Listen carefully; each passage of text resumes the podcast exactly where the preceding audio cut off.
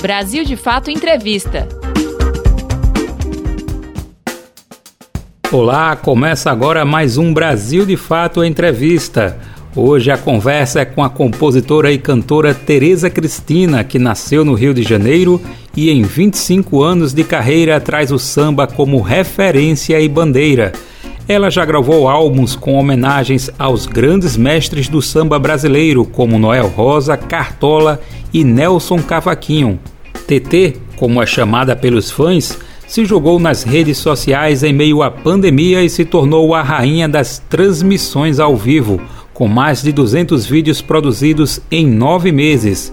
Em pleno século XXI, Teresa tornou a internet o espaço de encontro de música e resistência e trouxe a mesma essência dos primórdios do samba no terreiro da Tia Ciata, também carioca, no final do século XIX.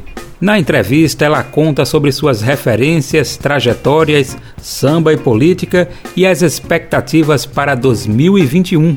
Confira. O samba, ele, ele nasce de uma força ancestral, ele nasce e se mantém pela força ancestral. A ancestralidade, ela através da oralidade, ela vai se perpetuando, né? Então, eu como sambista, eu fico muito. É, eu me sinto nessa missão de, de, de passar um conhecimento, né? E de passar adiante o que eu aprendi, o que eu vivi. E foi isso que, de alguma forma, eu tentei fazer nas lives.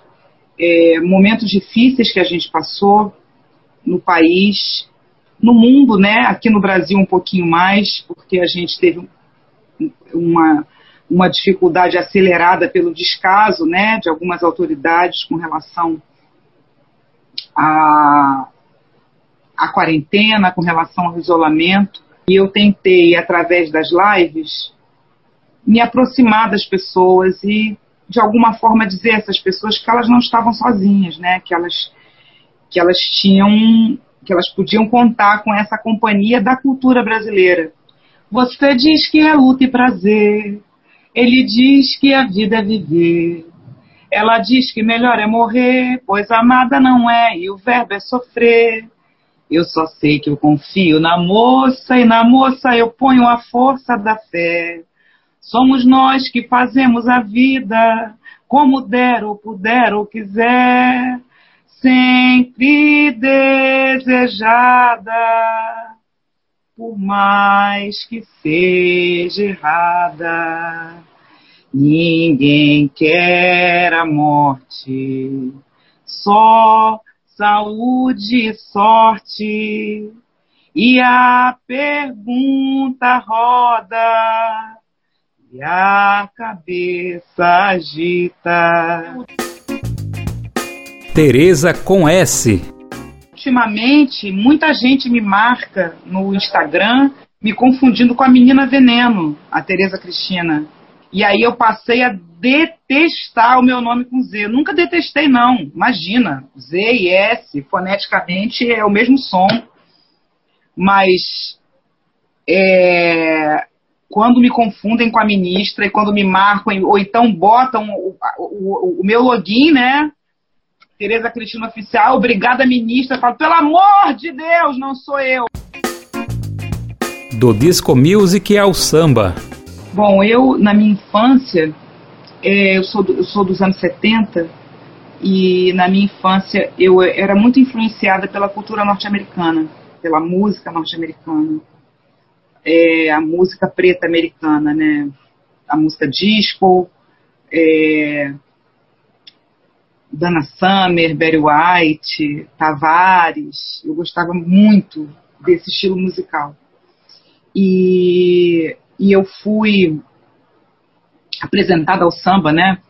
Quem me apresentou o samba foi meu pai, mas naquele momento ali o que eu queria mesmo era ouvir música americana, música disco. É, com, eu acho que quando eu entrei na UERJ, para estudar letras foi o momento em que eu comecei a me formar como, como cidadã, como pessoa política, como um ser político. E eu acho muito importante hoje, né, quando eu passo meu conhecimento adiante através da live, eu acho muito importante a gente não deixar de de propagar e de passar adiante o conhecimento. Por que, que eu digo isso? Porque eu mudei.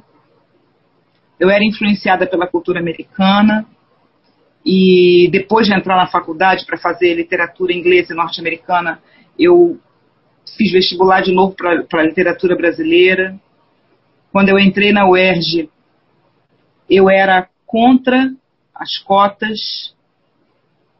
Olha só, é, eu era muito mal informada com relação às cotas. É, eu sempre trabalhei desde criança, desde os 12 anos de idade.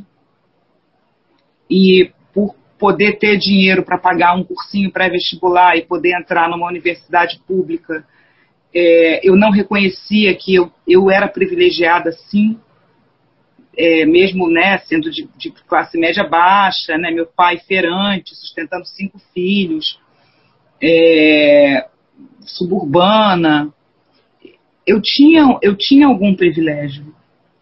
E, e quando eu, todo o tempo que eu fui passando na UERJ, quando eu entrei para o movimento estudantil, que essa ficha foi caindo para mim. E através de muita leitura, através de muito debate, é, eu pude entender a urgência que era é, a aplicação das cotas, sabe? E eu não tenho vergonha de dizer isso, porque eu acho que podem existir pessoas que também pensem como eu pensava antes de entrar para a UERJ, sabe? E a gente não pode ter vergonha de mudar, a gente não pode ter vergonha de aprender. Então, é, se a minha história puder servir de exemplo para outras pessoas, que bom, e tomara que seja usada como exemplo. A gente não nasce sabendo tudo. A gente vive num país onde as informações, onde é, a verdade histórica né, de como esse país foi construído é, é, é tudo, é tudo muito fora do lugar. Os nossos livros de história não mostram os verdadeiros heróis do país. A música. Põe um joelho no chão pra crer. Demorei tempo pra aprender a escrever. Só falta pra chegar. Tem um recado, seu moço. Demora. Você está acompanhando o BDF entrevista com a cantora e compositora Tereza Cristina. Ela já falou sobre influências musicais e a afirmação da identidade artística ao longo da carreira. O assunto agora são as considerações como a tia Ciata do século XXI. Aí eles ouviram, né? É, e começaram a cantar essas, essa música no show. E a, as pessoas gostavam da música. A música tem um, tem um axé bom, né? E começaram a comentar: Poxa, essa música é sua, você faz música? Eu só tinha essa, não tinha outra música. E logo depois me chamaram para cantar no, no barzinho do Planetário. E eu comecei, aí, aí sim que eu comecei a fazer música com melodia e com, e com, com letra. E a partir dali eu fui acreditando, assim, mais pela resposta das pessoas, porque tinha muita vergonha de mostrar, não achava, nunca achei que fosse algo digno de alguém ouvir falar, ah, isso é uma música, sabe? Quem acha vive se perdendo. O samba, ela foi primordial porque a Tia Seata trouxe o samba para o Rio de Janeiro é, trouxe o samba para o Rio de Janeiro e isso significa muita coisa. Né? O samba do Rio de Janeiro, que é o samba que depois foi levado a todos os pontos do Brasil, ele nasceu das mãos de uma mulher. E isso é uma coisa muito importante, mesmo que a história tenha apagado um pouco essa essa participação, né? Esse, esse, essa, essa, essa, essa, esse primeiro, esse primeiro passo né, para que, o, que o samba acontecesse no Rio de Janeiro. Ele nasce de uma força ancestral. Ele nasce e se mantém pela força ancestral. A ancestralidade, ela, através da oralidade, ela vai se perpetuando, né? Então, eu como sambista, eu fico muito, é, eu me sinto nessa missão de, de, de passar um conhecimento, né, e de passar adiante o que eu aprendi, o que eu vivi. E foi isso que, de alguma forma, eu tentei fazer nas lives. É, momentos difíceis que a gente passou no país, no mundo, né, aqui no Brasil um pouquinho mais, porque a gente teve uma, uma dificuldade acelerada pelo descaso né, de algumas autoridades com relação a a quarentena, com relação ao isolamento. E, e eu percebi que, assim como eu, muitas pessoas estavam em casa sem saber o que fazer, sem, sem motivação, né, é, é, sem esperança né, de, um, de, um, de, um, de sobreviver a essa pandemia. A gente se preocupou com a saúde, mas também com a situação financeira Muitos brasileiros passaram por dificuldade, continuam passando, e, e eu tentei, através das lives, me aproximar das pessoas e, de alguma forma, dizer a essas pessoas que elas não estavam sozinhas, né? que, elas, que elas tinham, que elas podiam contar com essa companhia da cultura brasileira. Samba e política. Eu admiro muito uma artista chamada Nina Simone uma cantora, compositora, pianista, ativista. E a Nina Simone tinha uma fala muito direta, muito, muito forte. E uma das coisas que ela dizia é que o artista, para ser artista, para ser considerado artista, ele tem que refletir o tempo dele. E, e, e em outra fala também, ela dizia que para ela ela considerava que a liberdade era, era a maior virtude que, uma, que um artista, que uma pessoa poderia ter. É você se sentir livre. Isso era. É, é, que ela lutava para isso, para que todo ser humano se sentisse livre. Eu não gosto desse pensamento que as pessoas têm, que eu ouço desde criança, que é nesse país não se discute futebol e religião. É, e por não discutir futebol e religião, a gente hoje tem um Congresso, um Senado, uma Câmara de Vereadores cheia de evangélicos fundamentalistas e que votam muitas vezes contra o povo. É...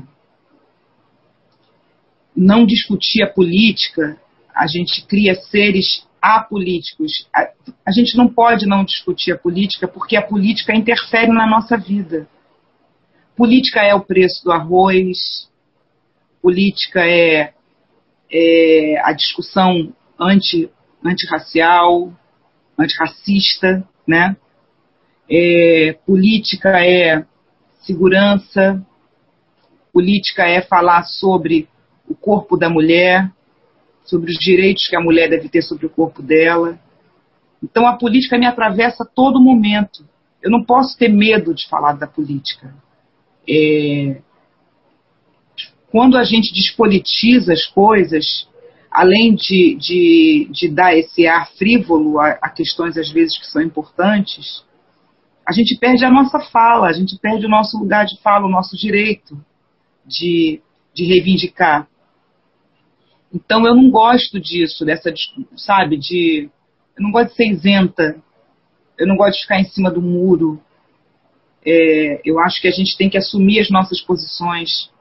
Até porque ninguém acerta em tudo, ninguém está 100% certo.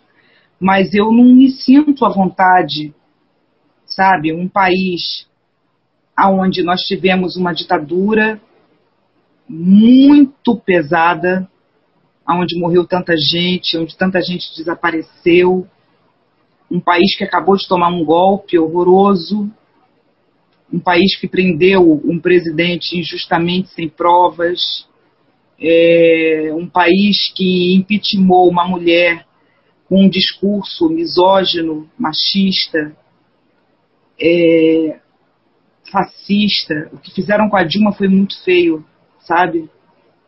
Então essas questões, elas me atravessam porque eu vivi esses governos. A ditadura, eu sou de 68. E a ditadura também me atravessou na minha criação, na minha infância. Eu não posso é, negar que isso existe, eu não posso fechar os olhos diante disso, sabe? E se eu me considero artista, é, eu me sinto no dever de me posicionar sobre certas questões. Porque se eu vou, se eu influencio alguém, ou se eu, ou se as minhas ações é, é, são ouvidas por alguém, eu tenho, eu tenho redes sociais, eu tenho algum tipo de influência, eu não posso não passar a minha verdade para essas pessoas, sabe? E eu acho que fica faltando uma coisa. Eu não posso ser sambista e é, admirar Zequete, admirar Silas de Oliveira, Paulo da Portela, e não gostar de política, e não gostar de falar de política. Luta contra o racismo. Eu acho que o, que o primeiro avanço foi admitir a existência de um racismo estrutural, de um racismo que está além das nossas falas, que está além é, é, da nossa percepção, é, são é, pequenos detalhes e que cercam a gente a nossa vida inteira. Então, eu cresci vendo nas revistas, nas novelas, nos filmes, nas propagandas, nos outdoors, mulheres brancas em lugar de destaque e de sucesso. Como é que eu vou acreditar que uma mulher negra tem, um, tem o mesmo tem o, tem o mesmo ela, é, ela é tão valorizada na sociedade quanto aquela mulher que está sempre em evidência. E essa mulher tem sempre o mesmo rosto tem sempre o mesmo cor de, a mesma cor da pele é, fica as bonecas né as bonecas são todas brancas. É, aí você vê em, em filmes em, em novelas em seriados pessoas brancas, ricas, numa situação com status, né, com status de poder, e, e, e os empregados pretos. Como é que eu vou de, é, me transportar para a realidade? Eu vou achar que isso é a verdade. Quer dizer, o poder está sempre com a pessoa branca e a pessoa negra é subserviente, recebe ordem. É, ou é humilhada, ou cada vez que ela tenta sair do lugar de onde ela está, ela é chamada de insolente, como eu já fui chamada de insolente, de abusada, de é, autoritária. É, é, tinha um professor de, de, de cultura brasileira que, quando eu quando eu reclamei com ele né, sobre o, o, olhar do Gilberto Freire sobre o negro, né, o Gilberto Freire, o autor do Casagrande Senzala, quando ele dizia que a miscigenação ela amenizou a relação entre o senhor de engenho e os escravos, e eu dizia que não teve essa palavra miscigenação foi feita em cima de muito estupro, de muito sexo sem sentido e sem sentido, sem permissão e que, e que eu não acreditava nisso, eu não concordava com isso, e ele dizia que eu era muito revoltada, que eu era muito rancorosa. Então, esse tipo de resposta que as pessoas dão é uma resposta que ela nasce de um racismo estrutural. A resposta do Mano Menezes, quando Gerson diz que foi é, é, vítima de racismo dentro de campo, que ele fala com ele, ah, é, malandragem não. É, na visão né, do, da branquitude ainda ligada a esse racismo estrutural, É, a malandragem, ela é uma palavra que ela está ligada diretamente à pele preta. Então foi um ano que foi marcado por essa discussão antirracista, que essa luta vem de muito tempo, mas essa discussão ela chegou mais cedo e ela ainda não acabou, e porque nós ainda temos o mesmo discurso de volta. Nossa, nós estamos em dezembro de 2020, não é para o Mano Menezes falar aquilo, sabe? Não, não cabe. E se você for entrar nas redes sociais do Bahia, a quantidade de gente branca defendendo o colombiano, dizendo que ah, ele não sabe nem falar português direito, como é que ele foi racista.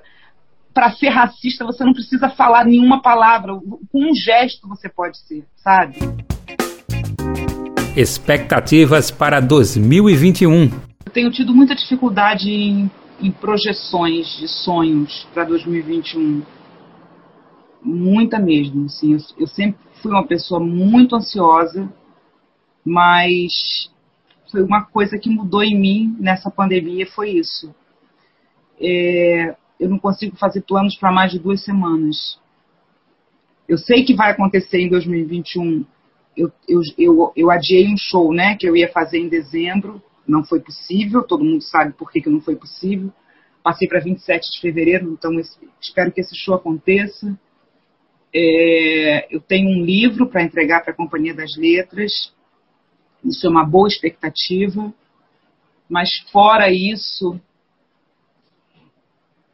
olha, a única coisa que eu posso sonhar para 2021 é primeiramente, a vacina, que a vacina chegue a todos os brasileiros, não chegue só a pessoas privilegiadas, que a vacina chegue e a gente consiga passar por esse pesadelo que é que é que, que foi a Covid, que a gente vença a Covid-19, uma vez que a Covid-19 seja vencida, né, pela vacina que a gente possa ir para a rua para tirar o covarde 17.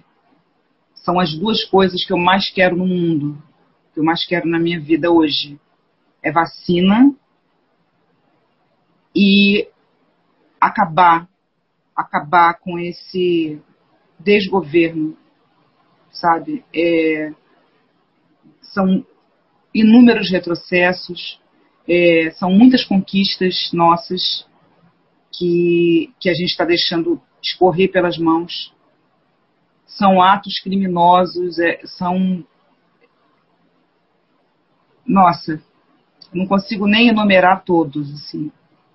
E acho, inclusive, que esse descaso com a vacina, é, já vi gente dizendo que a vacina chega e depois, dois meses depois, chega a seringa, enfim. É muito oportuno, né? para esse para essa pessoa que a mim não demonstra ser presidente, não demonstra ser governante de nada, porque não é líder de nada. É, é bem conveniente a ele que as pessoas se mantenham em casa, porque com tudo que ele está fazendo com o povo brasileiro, já eram para as ruas estarem roucas, sabe? é, pedindo o impeachment dele. A live continua até a vacina. Até a vacina. Porque depois da vacina ninguém mais vai querer olhar pra minha cara, essa é a verdade. Na rua nem eu mais vou querer ver a minha cara. Eu vou querer ir pro meu pagode, vou querer ir pro samba do trabalhador, vou querer ir pra Madureira, eu vou querer ver gente, abraçar gente. Você acabou de ouvir o BDF entrevista com a cantora e compositora Tereza Cristina. Ela falou sobre as relações da música com a política, ancestralidade e luta contra o racismo no Brasil. Você pode conferir outras conversas como essa no YouTube, Spotify, Deezer e outras plataformas do Brasil de Fato. Apresentação Daniel Lamir. Entrevista Marina Duarte de Souza. Edição Jorge Mendes e André Paroche. Coordenação: Camila Salmásio e José Eduardo Bernardes. Direção: Beatriz Pasqualino e Nina Fidelis. Brasil de Fato Entrevista.